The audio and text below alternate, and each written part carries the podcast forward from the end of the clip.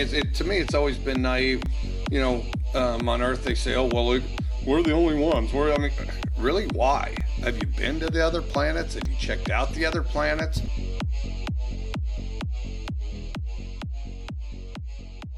Cougar Nation, welcome again aboard the BYU Hype Train podcast. I'm your host, uh, Joe Wheat. That's at Joe Wheat27 on Twitter. As always, with my boy Trevor Levitt and Chandler Miller. Uh, Hunter is not here today, so it feels like every time we record, uh, we got a couple, we got we got a different lineup. Um, but hopefully, like BYU's new lineup against Creighton, this one this one works. Uh, but boys, how we doing tonight? Yeah, I'm uh I'm I'm glad to be here. I'm also gonna refrain from um absolutely smashing like smashing Hunter for being gone. I know that's the treatment I got when I was gone last time. um but he he was at a he was at a football game. He went to see the Cardinals and the Patriots. The Pats Pats won. So glad to see that he got to enjoy that, but he's on his way back from Phoenix. So it's good to know where his loyalties lie. Yeah, Trevor, you're a better man than I. I would have taken some shots. You know, now's your opportunity. Uh, should have taken advantage of that. But it's it's been a good night. Uh, it's been a, a, rough week in terms of recruiting news, and so recovering from that a little bit. But uh, trying to enjoy my week, right? Trying to drown out all the noise and focus on the positives. Uh, so I guess like first thing we can talk about that's a little positive is BYU basketball back, which feels like a ridiculous question to ask in a week where BYU lost to both South Dakota and UVU but then they beat Creighton. I I know Chandler uh, basketball is not really your game, but uh, Trevor, did you watch did you watch the Creighton game? I I did catch the the back half of it, and is is the question really is BYU back or is it that Dallin Hall is really everything we could have possibly asked out of a freshman? I mean, I'd like it if he'd hit his free throws earlier, so the, the game winner isn't necessary. But but then he goes and totally redeems himself. no, he's really good. Uh, I mean, it's still football season, and there's still a ton of football news. So if you're looking for basketball analysis, this is not the podcast for you, at least for another couple weeks. Um, but suffice to say, BYU seems to have turned things around on the basketball court. So, I mean, we'll see. They play Utah on Saturday, uh, and a team that I can't remember who they played earlier this week, but I digress. Uh, to Chandler's point, uh, and probably the reason you're listening to this podcast is you're expecting to have some kind of a therapy session uh, surrounding all the the talented players that we thought we had a shot with that ended up committing to Utah. Uh, so the elephant in the room is uh, Hunter Clegg committed, uh, Smith Snowden committed yesterday. Uh, who else am I missing? The Fano brothers. The Fanos. I guess we talked about them last week. But mm-hmm. Smith Smith was kind of like the the cherry on top of like, oh my gosh, we had, you know, five players that we really wanted and they're all going to Utah. So I guess to open it up a little bit, what are your thoughts on this week in BYU recruiting? I mean, it's disappointing. I mean, like you miss out on, you know, I mean, especially I mean, we talked about it last week, but you know, Logan Fano, a guy you already had in house, leaving. I mean, that's not something that's not an easy pill to swallow. Um, but Joe, you had a great tweet on uh, Snowden earlier in the week, just talking about how talented he is, and to be able to kind of miss out on that uh, and miss out on his talents is really unfortunate, especially considering that the fact that like I, I feel like he's a type of player that thrives in a Jay Hill system um, in a defense that Jay Hill now is going to have his hands all over. Um, does that mean that you know we can't have another player you know fill his fill his role? No, um, but it but it is disappointing. You you hate losing recruits uh, to a rival, and so dealing with that, it's it's not the end of the world. I think we've seen a lot of uh, maybe a little too far right and far left on the spectrum of like oh like this is the end of BYU versus like this is nothing like we're fine like whatever I, I fall in the middle I don't, I don't think it's the end of the world i don't think that byu is going to just become this bottom feeding recruiting you know school or whatever it is but at the same time i'm not overly thrilled uh, going at least over the last week or so 0 of 5 right i mean over over the the last couple months we've obviously had our recruits come in and whatnot but uh, not not thrilled with that, but happy at least to still be a BYU fan and know that there are still good things ahead. Yeah, absolutely. I think it's kind of what we should have expected, right? After the year that Utah's having versus the year that we're having. Uh, and that's kind of the consequence of uh, sometimes not making the tough decision and, and, keeping maybe underperforming staff or, or recognizing those problems a little bit earlier on.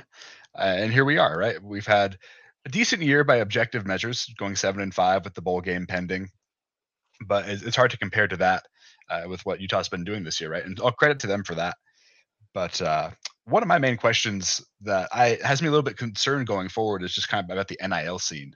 Uh, and if BYU, not if we can compete, but if we want to compete uh, to the degree that uh, that Utah will, right? Uh, there's been obviously rumors floating around about some bags that Utah's been throwing at some prospects and some recruits, uh, and I wonder to what degree Utah wants to be competitive uh, for these in-state recruits.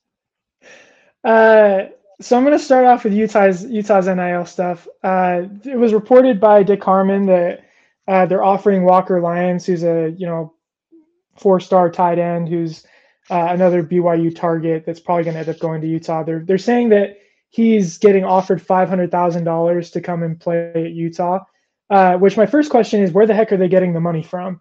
And hilariously enough, uh, the vibe on Twitter was exactly the same from Utah fans asking where the heck did they get this money from?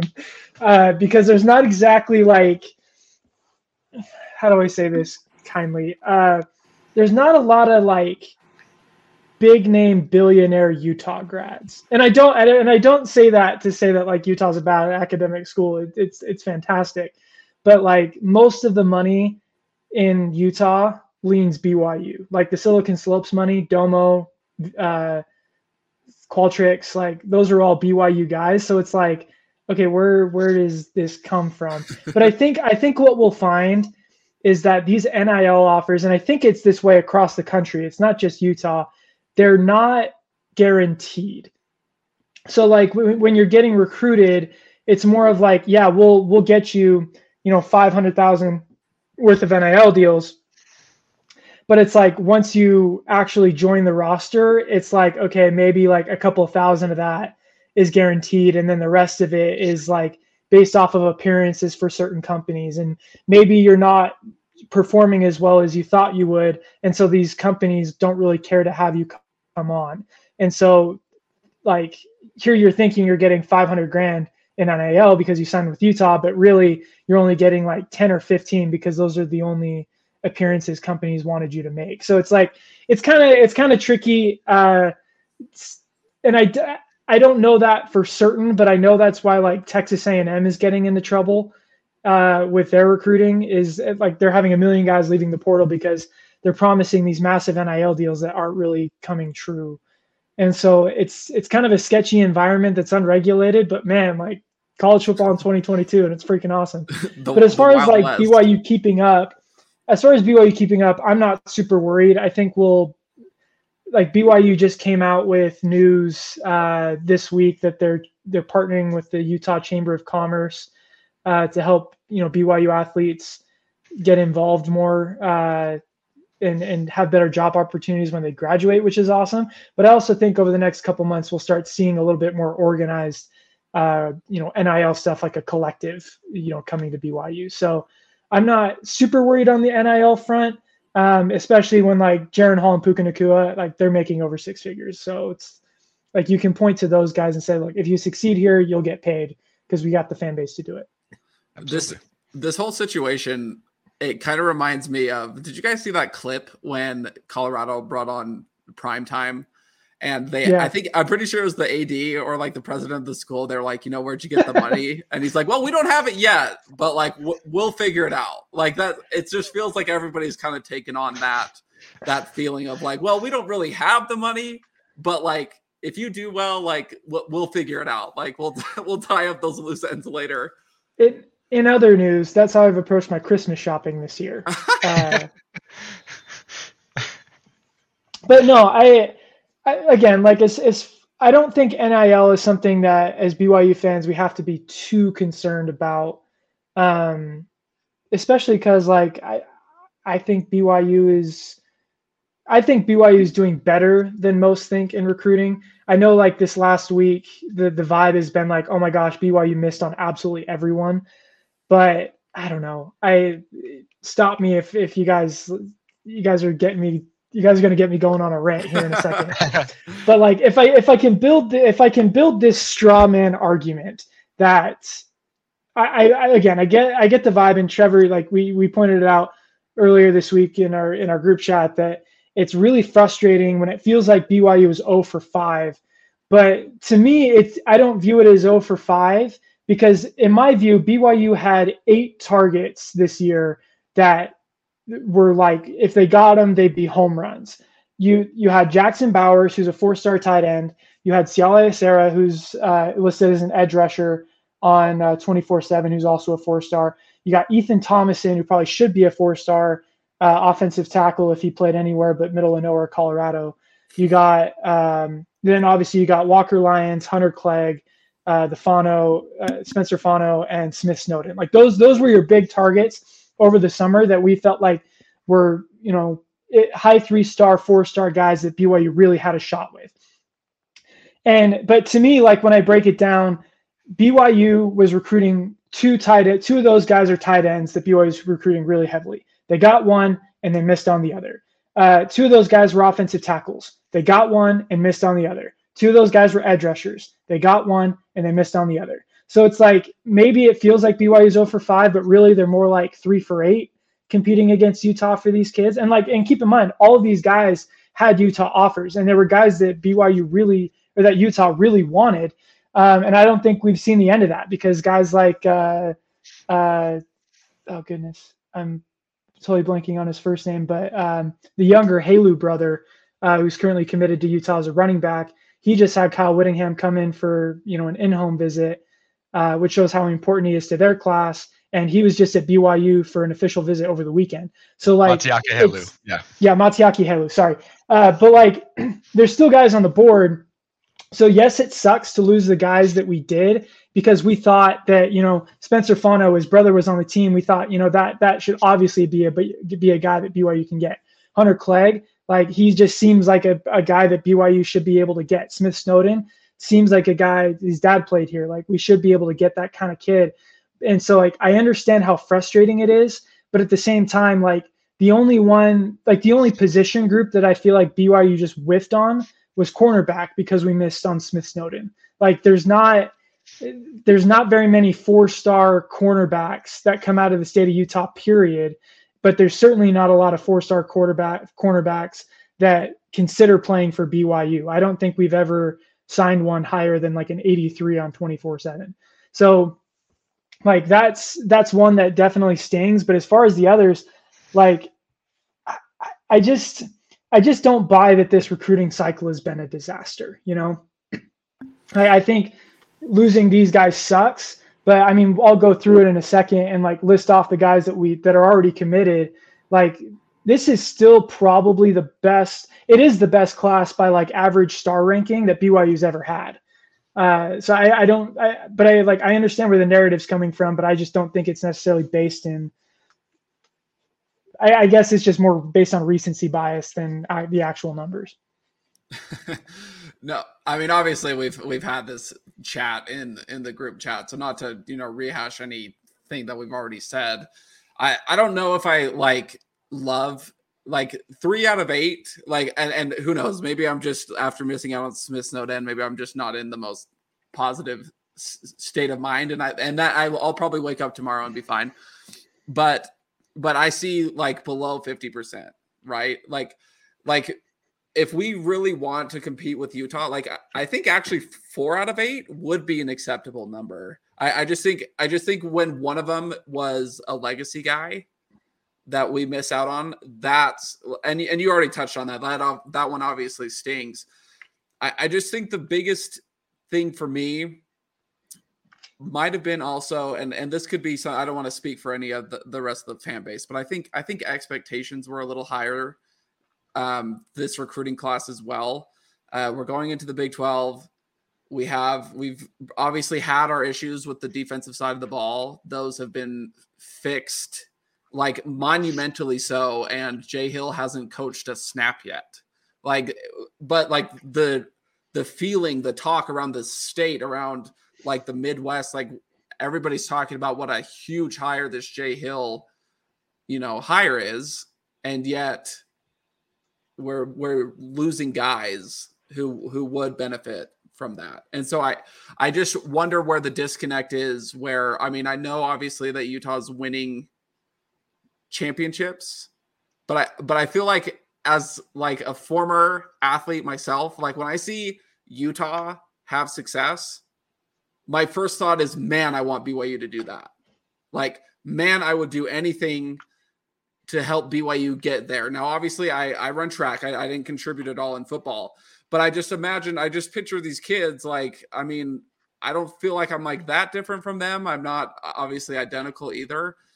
But I guess it's disappointing when we have legacy guys, when we have guys in house, when they see Utah having success, that their first thought isn't, I'm going to get BYU there rather right. than rather than I'm going to join that. Like it just it's I don't know, it's like a little Kevin Duranty. Does that like is that yeah, no, no, I I totally hear that. And like especially with guys like Keenan Pili entering the transfer portal and like spoiler, we probably know where he's going to. Like I I totally hear that. Um and the thing is like I understand their thought process. Like I understand the thought process of like you know, Utah's winning championships. They just played in the Pac 12 title game. Hunter said it last week, like being in that atmosphere, like it's hard to fault a kid for wanting to play in that. But at the same time, we also talked about it last week. We don't need dudes. We like, we need dudes with that mentality that you're talking about, Trevor. We're willing to come in and build something. Uh, and and that's not to say anything bad about the mentality of the players that signed with Utah. Like I, I totally, I totally understand why they'd want to go. Um, but at the same time like I think it's I think it's just it's probably a little unfair to think that just because BYU is going to the Big 12 that all of a sudden we would start winning every single re- recruit that we want. Like all going to the the Big 12 does is it gives Utah one less card that they can play against us where they can say like, "Oh, we're in a P5, BYU's not. Come play for us and you'll play on a bigger stage." They can't do that anymore. Now Utah has to, you know, recruit positively for their school, which they're doing an excellent job of because there's a lot of good stuff going on uh, at Utah right now.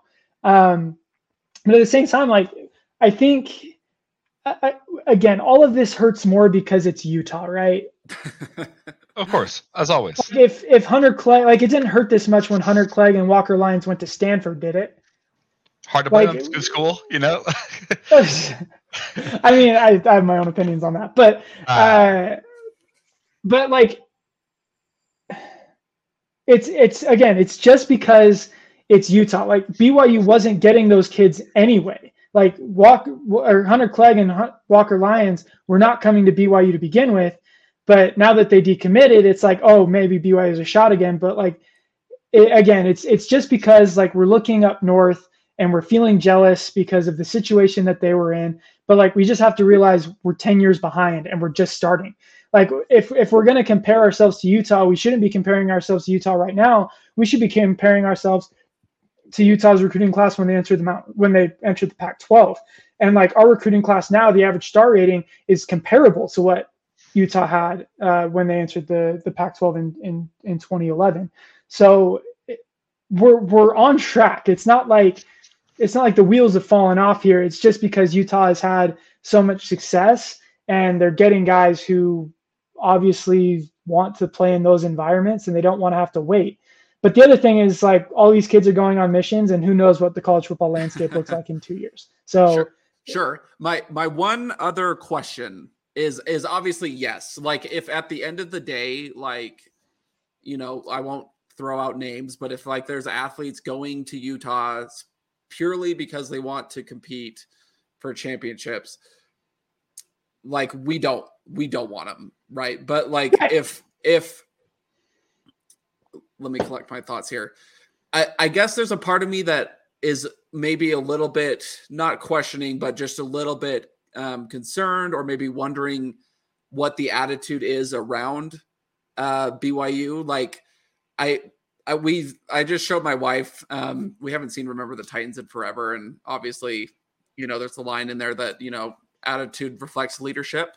I, I just there is a part of me that that sometimes wonders with these coaches if if these players aren't getting the attitude that where they feel like they can win. I, and I know like we can see the writing on the wall. We know that the Big 12 is going to be tough, but like we can say that as fans. I don't know if I want my coaches saying that. Like I don't know if I want them going to the players and being like, "Okay, well, you know, if history is anything um, to be repeated, then you know we're probably going to have a losing record for the first couple of years. Um, but like, come play for us anyway. Like, like we can we can say that and we can expect that. But like when some of these players are like, "Oh, well, I want to go win now because we're not going to do it here," I just kind of wonder, like, where the coaches are, what like what conversations are being had where they feel like you know maybe they don't feel like it is possible because of who's around them. Does that make sense? Yeah. No, and I, and I think you're right with the previous coaching staff, right? I think I mean I mean who knows? Like if guys like Keenan Pili are leaving, that's really disappointing. But he also has one year left, and uh, I I don't know if he wants to to spend that in a situation where the BYU might not make a bowl game sure. next year. P- Pili's, so, Pili's off my list. He's fine. But like, who else is transferred other than him, really. I guess I mean, Fano, who Fano. But like Fano wanted to go play with his brother, so like I feel like that's kind of a different. I, I don't think BYU has lost anyone yet. Uh, they've lost people on the offensive side of the ball who are thinking that way, but they haven't lost anyone on the defensive side of the ball yet who is who would leave because they don't like the situation that that BYU is in, or they feel like the culture sucks. Like I guess maybe Peyton Wilgar, but the thing is, is like the people who are responsible for that culture on defense are gone.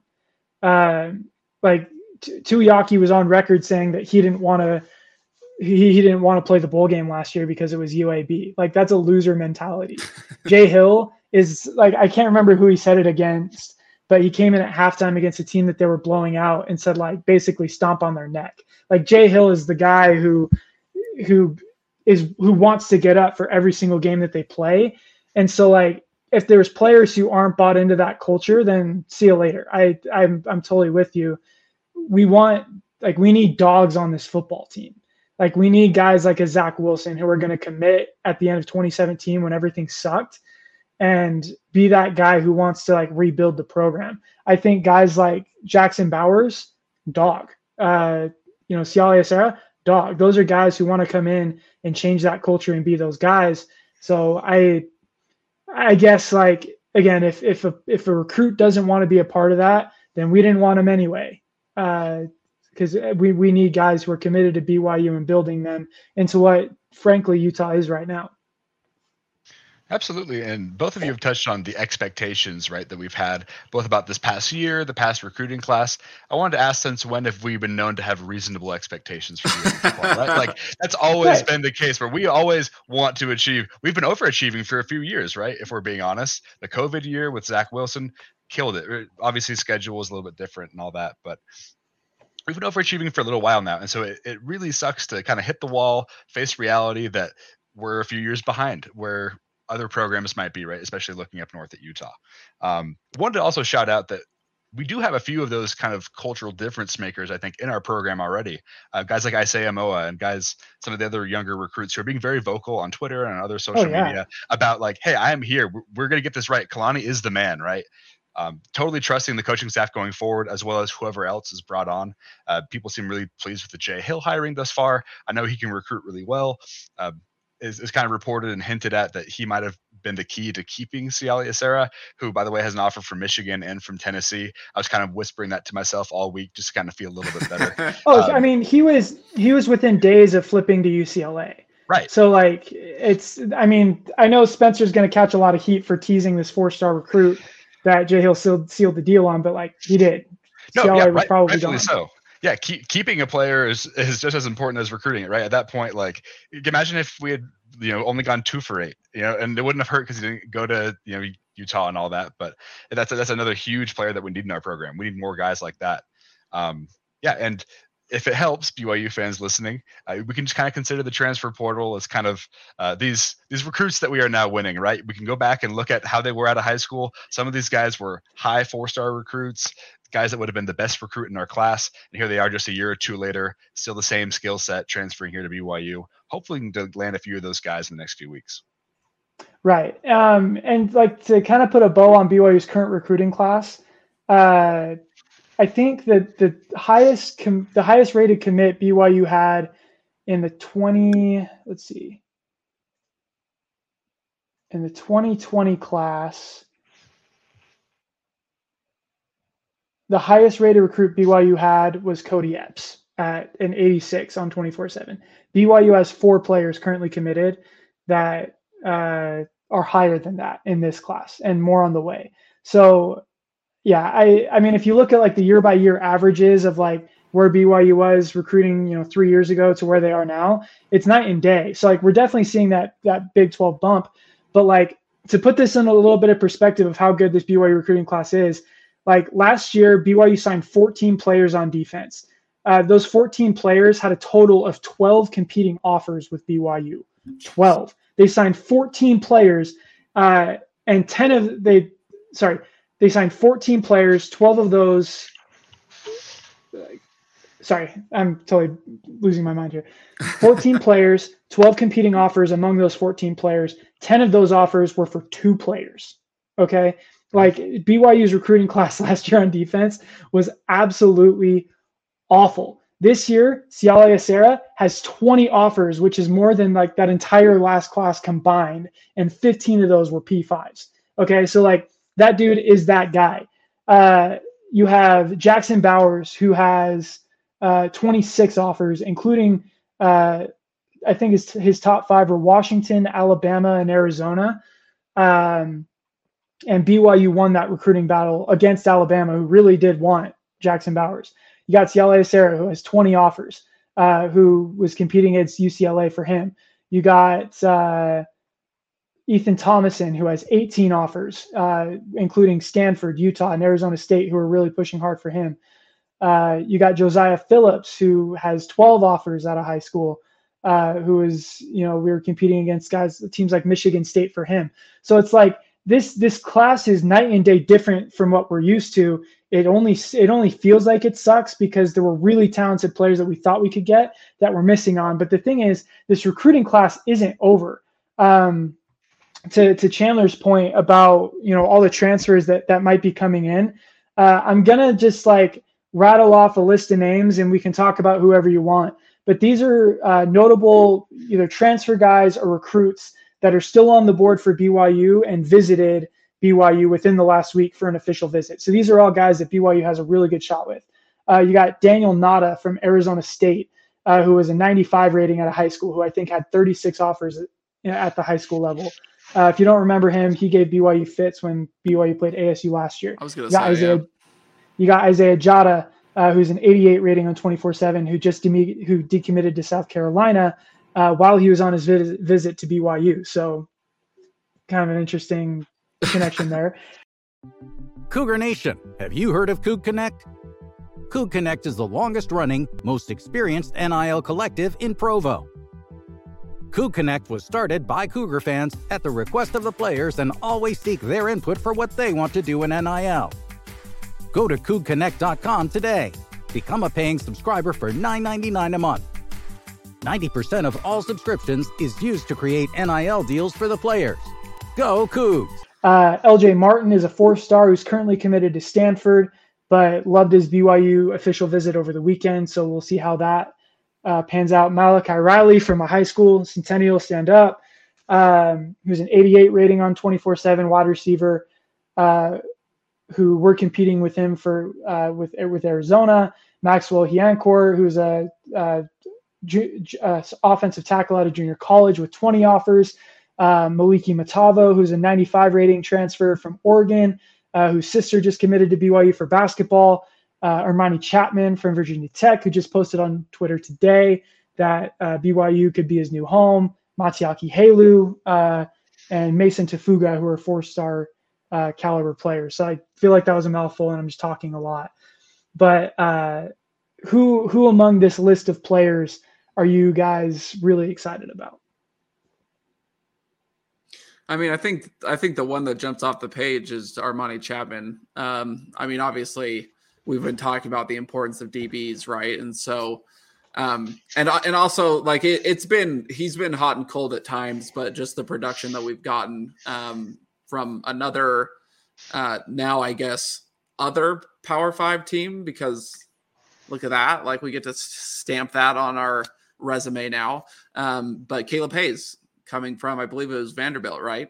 Um, uh, he came from Oregon State. Jeudy-Lally came from yes, Vanderbilt. Thank you. Got.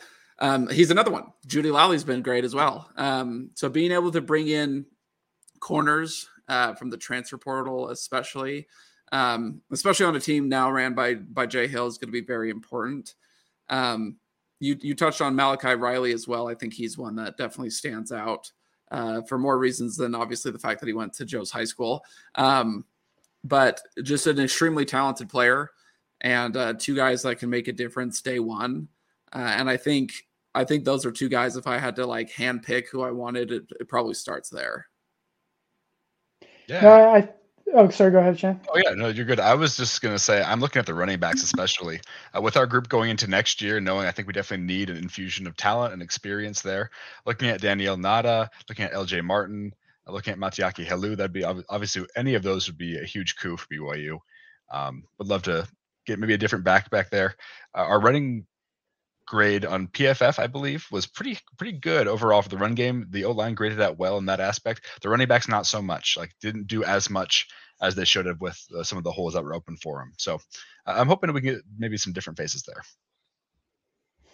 No, I, I think that's absolutely. I think that's great. Uh, guys like I mean Daniyel Ngata is probably the one that like excites me the most among that list from from ASU.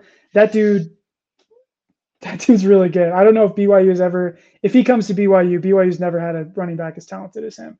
Um, but to your point about LJ Martin, have you guys watched his highlight tape? I have not. Okay, if you guys want to feel hyped about the future of BYU football, if he commits, just like while while we're talking, just look up look up his highlight tape on Hudl. And while you're listening to this, go look up his highlight tape in, on Hudl and let me know what you guys think because his first play is is freaking wild. Um, but I don't know. I like going up and down this list. If BYU got all of those kids, it'd be the best. It'd be by far the best recruiting class BYU's ever had. It'd be a top, you know, 40 class.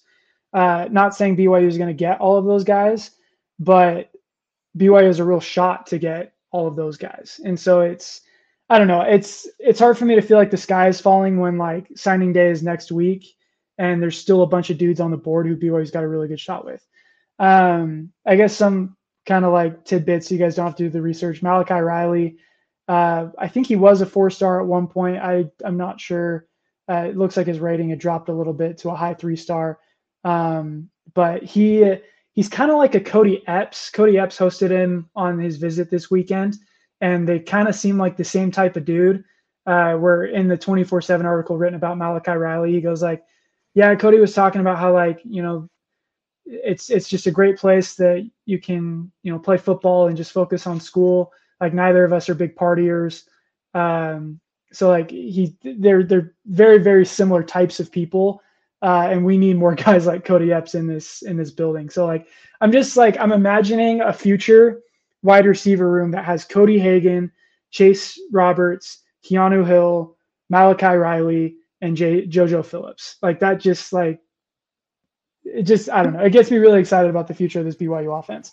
Uh, Trevor, how's how's his highlight tape looking? I I love him. I think I think it, it's the, it's just the type of like I I just see like ball carrier vision. I think like you talked about in that that first clip, especially like just being able to find holes where it just really doesn't look like there is any. Um, and and with Chandler pointed out obviously that the offensive line graded out really well. Um, I mean, if you have a good line with a with a guy that can see and understand, you know how you know holes work and how you know and where he needs to run and and where he needs to you know dance around and or you know hit a gap or whatever it might be like that's a dangerous combo i mean it's something it's something that like byu hasn't had a ton of like especially not this year i mean maybe a little bit with with tyler allgeier obviously but um it definitely would be a very exciting pickup, and, and also six six two two oh five before he even hits college. I mean, that's it's a big boy. It's a big running back, and he's like he's re- he's fast for for how big he is. He's like he's he's really elusive for how how big he is, especially. Hey, also, do you guys know? I've never seen a. He's got a nine ninety nine point five GPA. I've never seen a GPA like that. I'm assuming it's out of hundred, right? I guess. I mean, he, he's committed to Stanford, so he's got to be some kind of smart. he's like five tenths off of a hundred percent GPA. That's not bad. I've, I've just never seen a Texas. They do think weird things. I guess. I don't Everything, know. everything's bigger. A, everything's yeah, bigger. Everything's in Utah, bigger. In Utah, we only go to four, but in Texas, they go to hundred. Bunch of noobs uh, here in Utah. Apparently. Um, but yeah, I mean, other guys that I'm really excited about, like Maliki Matav, uh, Matavao, I think is how you pronounce it. I have no idea. I apologize if I'm messing this up. Um, he's one that was kind of like linked to BYU last year, but he didn't end up going to the portal. Again, he's he's rated higher than Walker Lyons. So if BYU misses Walker Lyons and gets uh, Maliki, like great, that's that's fantastic. And his sister just committed to play basketball for for BYU in this class. So like there are there is a connection there. Hopefully BYU is able to reel him in. But I mean, losing guys like Spencer Fano and replacing him with a Maxwell Ihe Ihe Iheanachor. Goodness gracious. Just I need, I need a pronunciation. I need sure. a pronunciation chart. The effort's there. Uh, I'm trying, guys.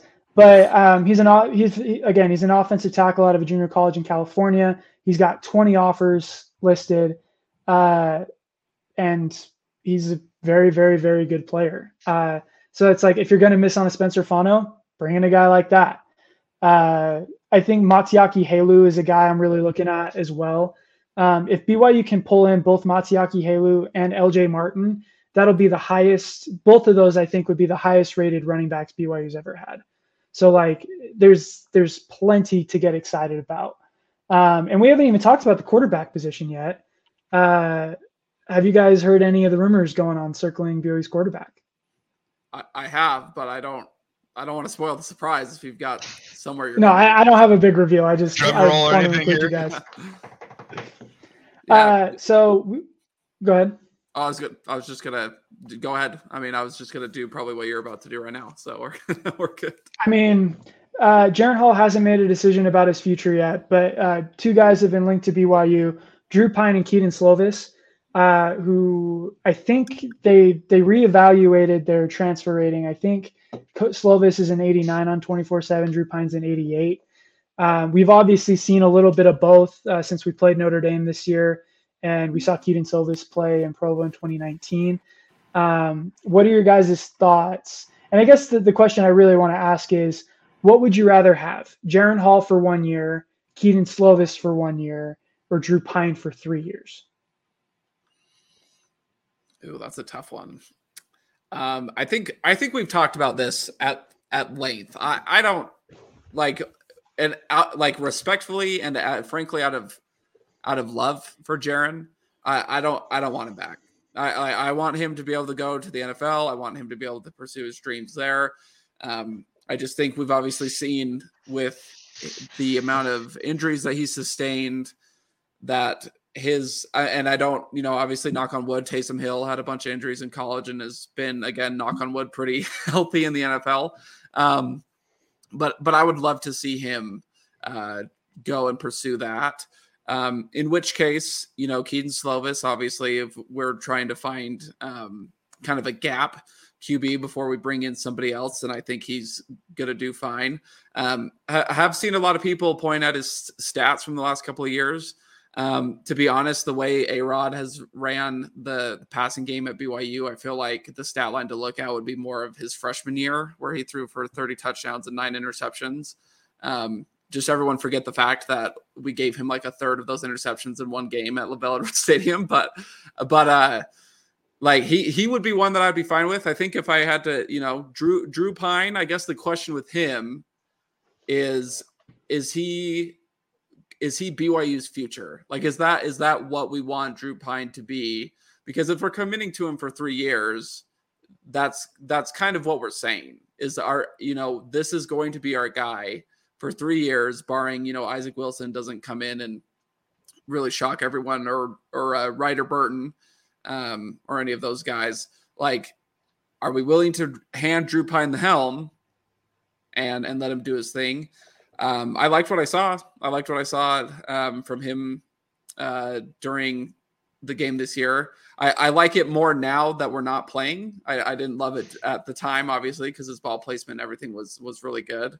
Um, he also seems to be able to find his tight ends pretty well. beat me to uh, it. beat yeah, me to it. Um, but but uh, I I think I don't think you I don't think you lose either way. Um, if there was one that I I if I could pick to like take off the table, it'd be Jaren coming back. I, I just think I just think it's time for him to to pursue you know something else and and really give the NFL a shot. So yeah, what do you think, Chandler? Yeah, I think I feel pretty similarly uh, to Trevor here. Just yeah, I'm not wanting to see Jaren back. Obviously, I I think he'd be maybe the best QB on the field of these three options for us next year. But again, like just what Trevor said, uh, it's gonna be better overall for him, I believe, if he goes. Uh, wouldn't be upset if I see him come back because it might help us out next year. But um, yeah, either Kedon Slovis or Drew Pyne as kind of stopgap QBs uh, would. Yeah, I think both of them could do a good job, and I, mostly that's because I trust Aaron Roderick uh, to be able to help develop QBs to create game plans that are going to be friendly to them and their strengths.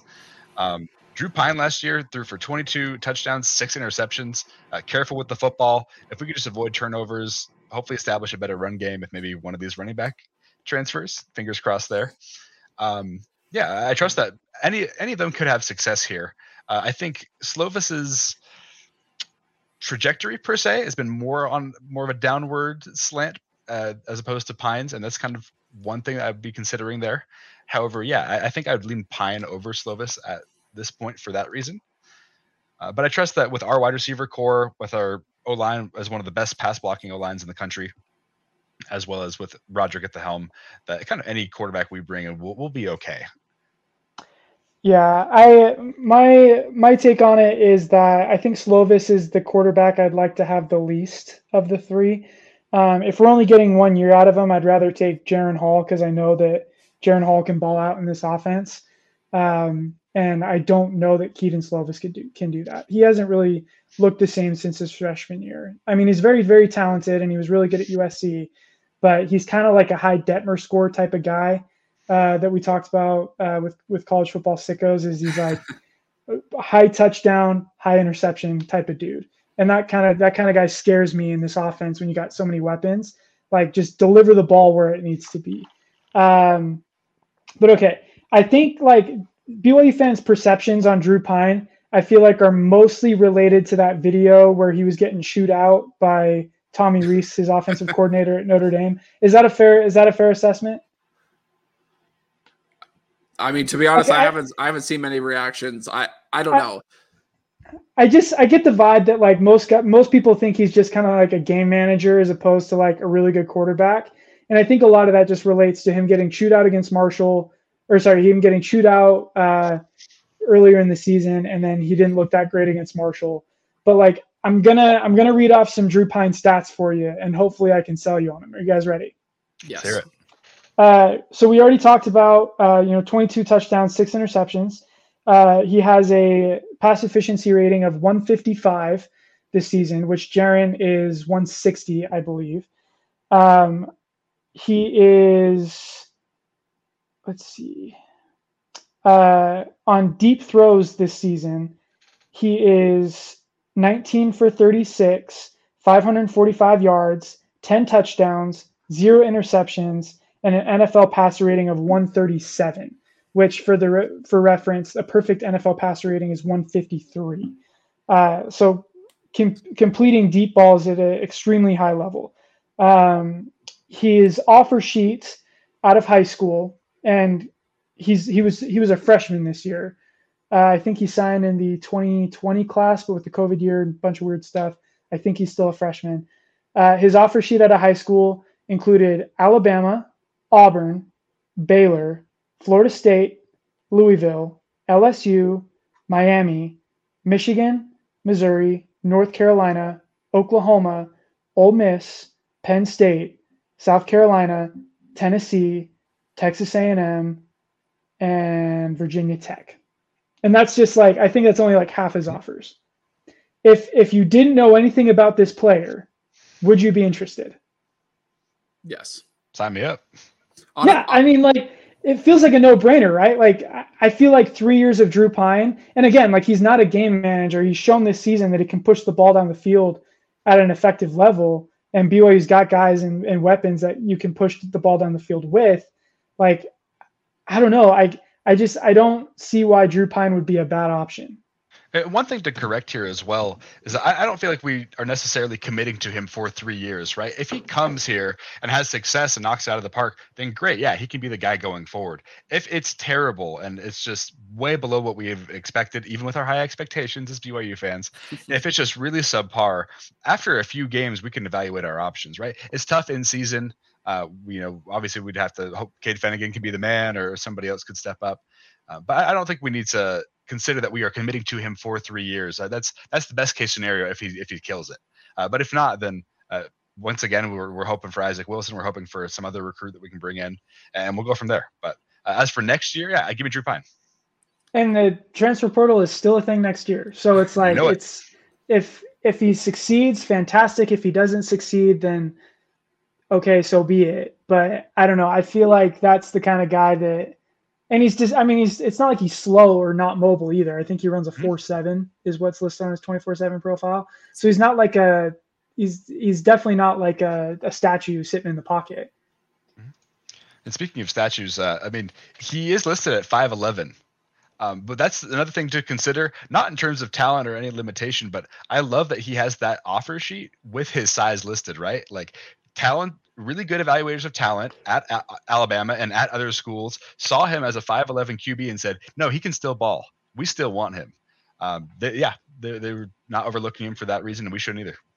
And if you want another, if you want another video that's gonna make you really excited about Drew Pyne, go watch his high school highlight tape because that again, that dude is dropping absolute no dimes. Like well, he's he's a he's a high arm talent kind of guy, and I feel like if he didn't look like he was 45 years old with like absolutely no muscle tone and hairy arms all the way up to his shoulders, we'd think of him differently. Hunter Renfrow of QBs.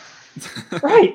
I mean, he definitely looks like. I mean, he definitely looks like someone in your local preschool room. He'll fit right in. But it's like, but that's but that's the thing. Like he's a great cultural fit. Like he's an ultra Christian guy uh, who's looking for a certain type of environment. I don't think, and like if you brought him in, I still think you could probably still bring in another transfer quarterback to come in and fill that and to c- come in and have him compete with because he's got time. And I think like if if Notre Dame would have given him the opportunity, he would have uh, he would have competed for that job. But Notre Dame just asked him to leave. So like I don't know. I'll, I, I would take him in a heartbeat. Uh, so I mean, we'll see what happens with Jaren. I assume we won't hear anything until after the the bowl game, but hopefully we hear sooner rather than later because I don't want to miss out on a guy like Drew Pyne uh, and then not get Jaren because we waited too long. Yeah, I well, and and just one last thing. Obviously, I mean we've we've sung Drew Pyne's praises uh, plenty but but just you mentioned obviously the the clip of him getting chewed out you know the the do your effing job uh whole kind of meme that took place at notre dame but like is that like what i guess why why is that a concern because he turned like he he did he did yeah his, his effing Notre, job. Notre Dame went eight and two. Notre Dame was like what one and two without him, and like eight and two with him. So like and that's the other thing. He stood there and took it. Like he's he's not he's he's certainly not a diva. Like he's the he's the type of dude who will take that kind of coaching, and that's that dog mentality that I'm talking about uh, that, that I want.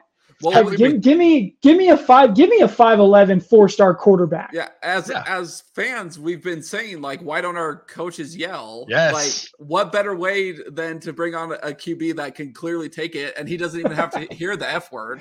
So it's gonna be so it'll be a little bit less harsh, but we know he can handle it, right? So I just I I don't know. I I guess you brought that up as something that people have been hung up on. I, I don't see it as a hang up at all. I actually, if anything, it's something that actually is a even more of a selling point. Right. Yeah, he's going to come from a team where people are held accountable, and hopefully he can uh, keep some of our guys accountable as well, for sure. so hopefully we've we've convinced you to be a little bit more positive about the state of the BYU football program. Like I know it feels like a lot of things are falling apart right now because you know we're seeing a lot of guys leave the transfer portal and not a lot, a lot of guys coming in. Uh, BYU's coaches are very active in the transfer portal, and if some of the names that we've referenced today end up coming to BYU, this offense is going to be really really scary. Uh, and honestly, like I mean, we'll see what kind of players on defense BYU brings in, but like that Amar, Amar uh, Armani Chatman guy from Virginia Tech, that dude can ball. Uh, I think he was uh, his his passer rating, his quarterback passer rating allowed when targeted is like 73, which is not. I, I don't know if that number means anything to anybody, but it's not very it's not very good. Like he, he's a very good cornerback, uh, and it'd be awesome to have him on the roster, especially if you're losing a guy like Smith Snowden. So I digress. Uh, BYU has a football game this week. uh, Oh, we it do. feels like we've already moved on to the offseason.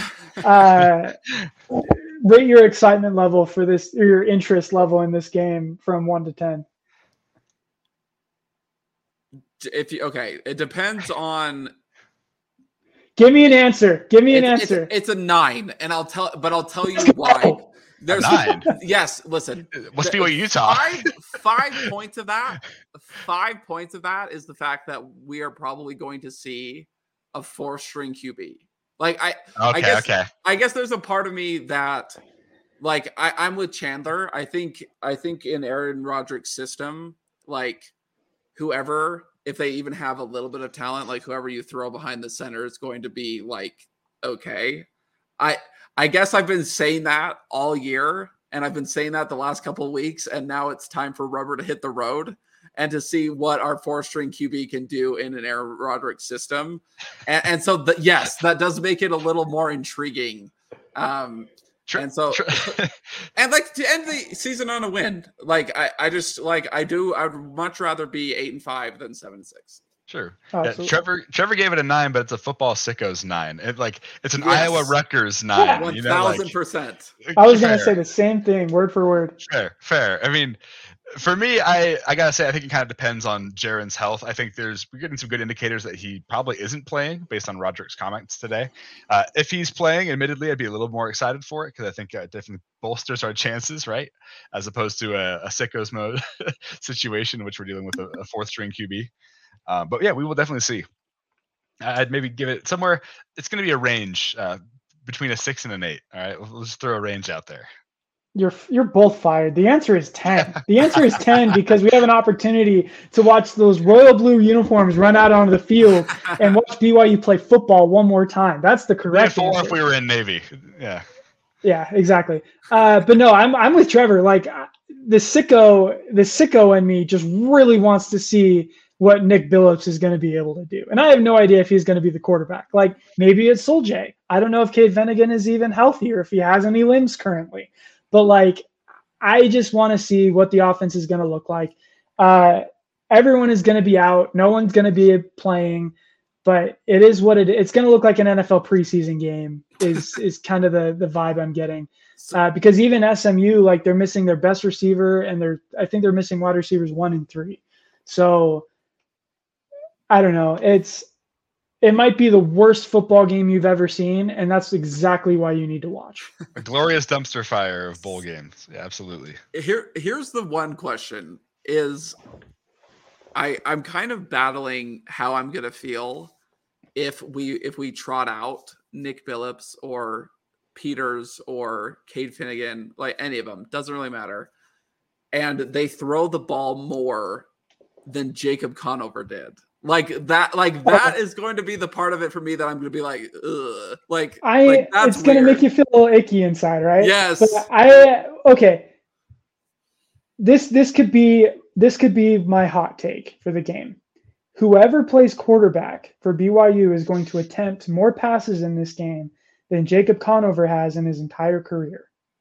what's the number Ooh. Let's look it up. Jo- Joe made that take and didn't know what the number was. It's something I think it's something like 16. Really? That's Ooh, that was okay. the number in my head that I'm kind of basing it off of. I guess it depends on the game plan. I mean, Zach Zach Wilson in the Potato Bowl was, I mean, he was 100, percent but he was 18. He was 18 for 18. Oh so- no, dude, dude, it's 11. 11 Oh, yeah, Oh, no, smash the Smash over, the over, Smash the over. Yeah. as, as Hunter would say. uh, okay, will he end up with a better completion percentage than Jacob Conover? Yes. Jacob Conover is five for 11 in his career, averaging 4.5 yards an attempt. Yes. I think so. Just part partially because SMU's defense is so bad. I want to see All the right. trick plays we're going to pull out. You know, if if we can't if- attempt standard passes, I let's. I mean, triple me- option, wishbone, the wing I'm T, saying. bring it out. Ken Niumatalolo's looking for a job, man. That's what I was just Bring him about to say. Bring him in. Let's let's run the triple option. We got Nick Billups. He can he can move. He can scoot. Like let's let's give him the opportunity to show us what we've all wanted. The kind of offense that will make LaVell Edwards roll over in his grave. because no BYU offense ever should run the ball 45 times a game. But man, do I want to see it this Saturday. Okay, so I, I do have a question from like just because I'm curious. I guess I'm not sure. Um, will Will Jay Hill be on the sideline, and how much influence over the game will he have? Uh, none. I think he's helping the team practice, and he's probably having some role in game game planning. But Kalani's going to be calling the plays. Gotcha, and and he won't be on the sideline. You said, no. I mean, he'll he might be on the sideline, but not in any coaching capacity. got it. Interesting. Yeah. No, I you said you said eleven. I I can see any one of those three throwing tw- at least twelve times. Okay. Uh, then give me over under seventy points scored in this game. I think the line is even higher than that. I think it might be. I want to say under if given our QB situation. That's what I'm afraid of. I'm afraid that SMU might be putting up points on our defense and we might not be able to answer. That's my concern too. Is, Well, is I I'm worry if I say over that like yes we've hit the over, but it's like fifty to twenty. I th- I think this is. I mean, if if the over is hit, it's because it's that kind of game. But I'm willing to bet that if if this game is close at all, it's going to be because it's going to be because BYU controlled the pace of the game and Mhm. literally ran the ball 45 times. So I'm like, even at its worst, I think it's going to be like a you know 31-28 type game if if BYU runs the ball because we all know BYU doesn't score over 40 points ever. It's just not what they do. no, we all know it. Yeah. Uh, prediction. Um, let's do let's do BYU thirty five, SMU twenty seven. Okay. Chandler. Uh, I'm not going to be very uh, BYU hype train esque uh, with my prediction. But I'm going to go. I'm going to go SMU 38, BYU 24.